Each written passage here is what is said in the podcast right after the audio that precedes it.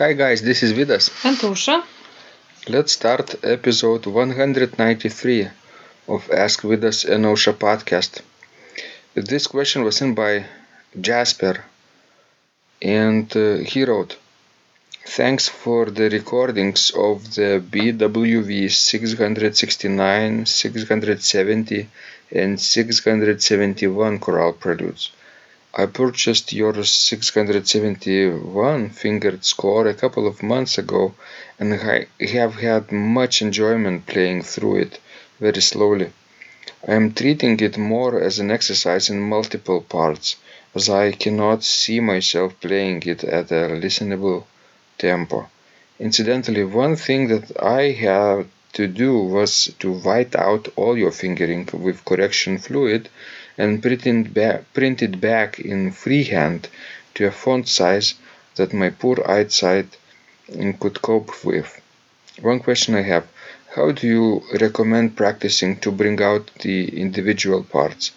Just playing it through to get the fingering and notes correct must sound awful unless the parts can be articulated. To deal with this problem, I assume two methods uh, one to play each part separately, although this is not easy with so many parts together on the printed score. The other seems to be to play everything but to concentrate on just one part at a time and ensure that at least that one sings. Jasper. So, Ausra, first of all, um, Jasper played uh, uh, Kyrie Christe Kyrie from Klavierübung Part 3 by Bach, and uh, he seemed to uh, to enjoy the recordings, and he recently played the last Kyrie, right? The the, the five part Yes. setting, and that's a very thick texture, isn't it? Yes, it is, but it's very beautiful too.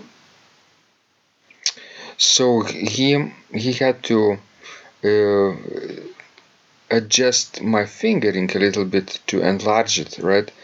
Because uh, his eyesight is poor and he had to have a bigger font.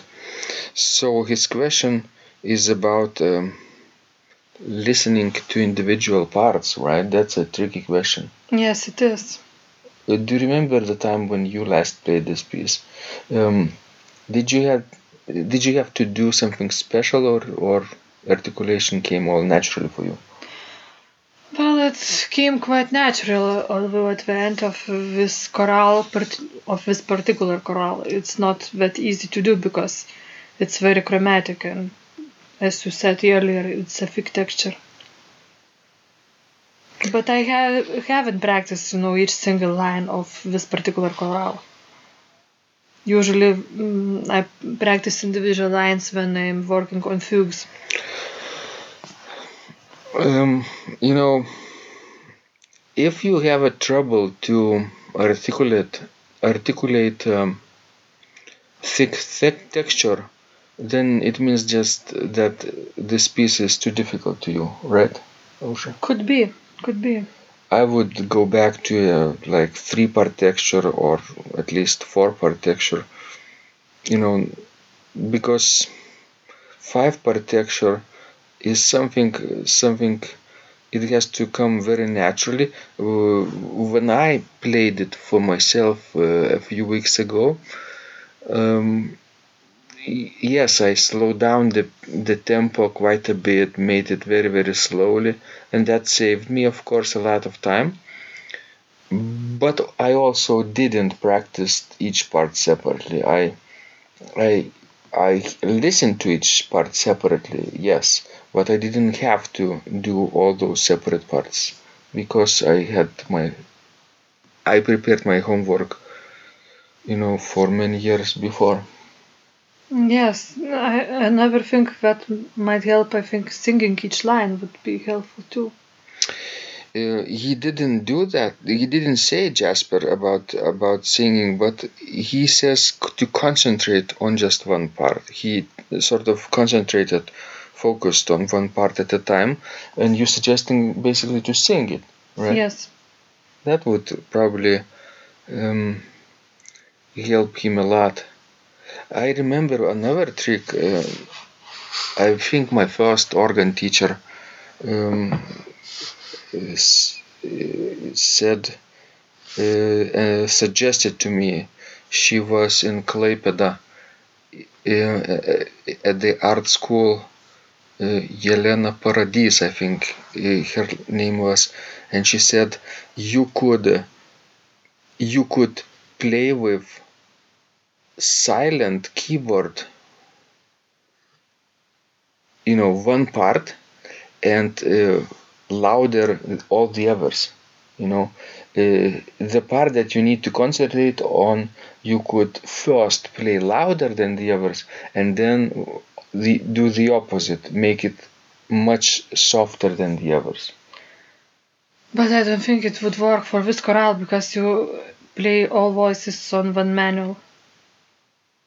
So how would put it into a different manual?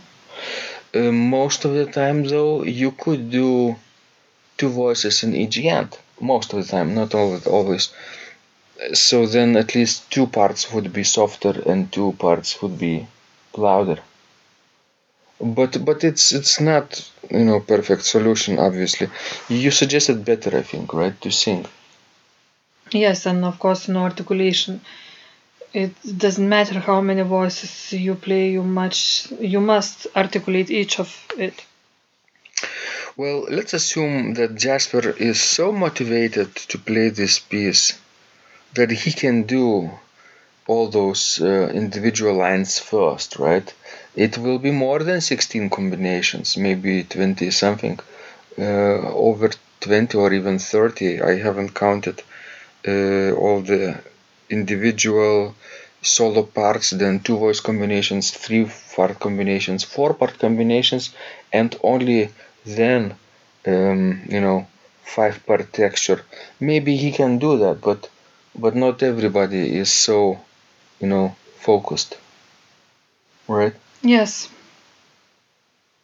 um, but then you say he has to sing any part soprano second soprano alto tenor the bass in in his range Yes, that's true, but uh, what I also mean that you must play all other voices, you know, while you singing one. ah you're not suggesting to omit that No. voice which is No, no, being no, no, sung no, no, no. Because I think it's very important to practice in this kind of thick texture that you would get used to it Mhm. and you could control your touch, you know, ordinary touch. If this was a an air training exercise you would omit Sure, but but not in this case. you would omit the part that you are singing Because look, if you will omit uh, one voice that you are singing, for example, you might, you know, ruin up your fingering.